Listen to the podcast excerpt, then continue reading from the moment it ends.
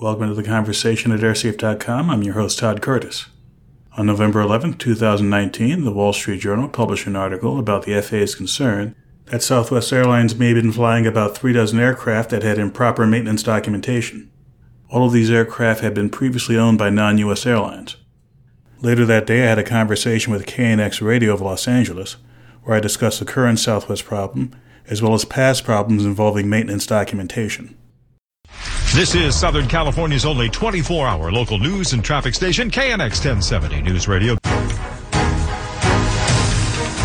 This is KNX In Depth. I'm Mike Simpson. And I'm Charles Feldman. Reports that Southwest Airlines may have to ground at least three dozen of its jets because it has failed to certify fixes made by foreign mechanics. We'll go in depth. Todd Curtis, the CEO of airsafe.com. He was a longtime safety engineer at Boeing. Todd, what exactly is this problem with Southwest? Well, first, thanks for having me on today. It seems as though the problem is largely a paperwork problem. The aircraft in question were manufactured by Boeing, of course, as all 737s are, but they spent part of their lives overseas before Southwest brought them into the fleet. And the problem boils down to what kind of repairs were made, and is there documentation on those repairs?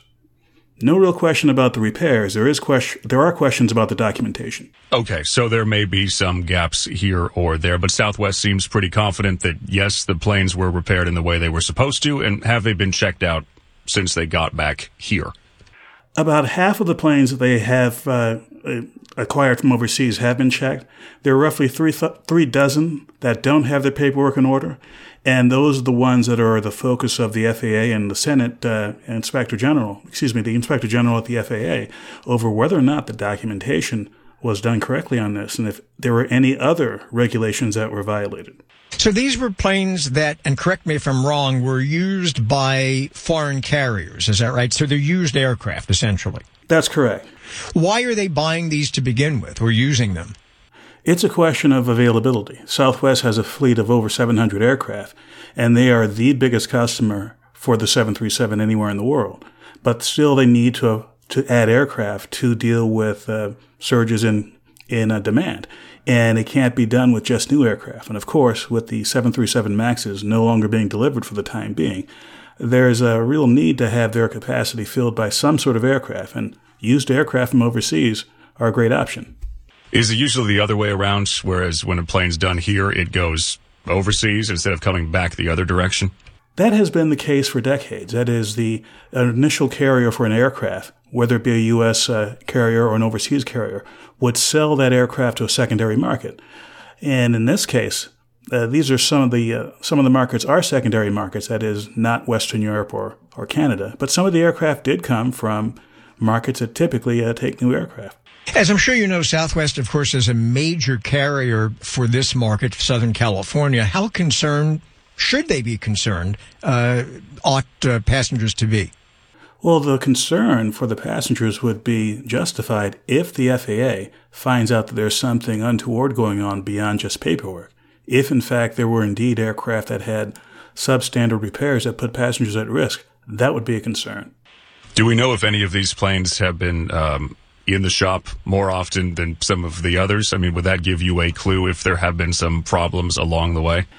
I have no record and no in- indication from the FAA of any emergency landings, unscheduled repairs, or anything else that would indicate that the aircraft were somehow or another a, a dangerous aircraft to fly.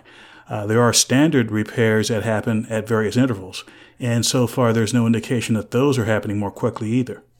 Why is it that we didn't hear these sort of things, I don't know, 10, 15, 20 years ago? Did they happen and we just weren't savvy to them, or has something fundamentally changed?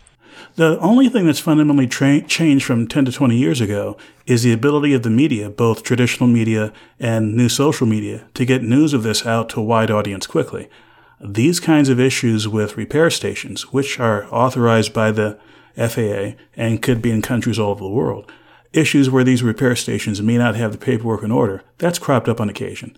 But I can't recall any occasion where that led to a dangerous airplane being let loose in front of the public. Todd Curtis, CEO of airsafe.com. He was a longtime safety engineer at Boeing. Now, in responding to the FAA's uh, October letter, Southwest's director of regulatory compliance indicated the airline does consider the issue a paperwork problem rather than a safety risk. Uh, Southwest, he wrote, is taking steps to reduce the risk of regulatory non-compliance rather than an elevated safety risk. Southwest has told the FAA each of the 38 planes has already gone through extensive regular maintenance since joining the fleet. For more on airline safety and security, please visit airsafe.com. Thanks for listening, and we'll see you next time.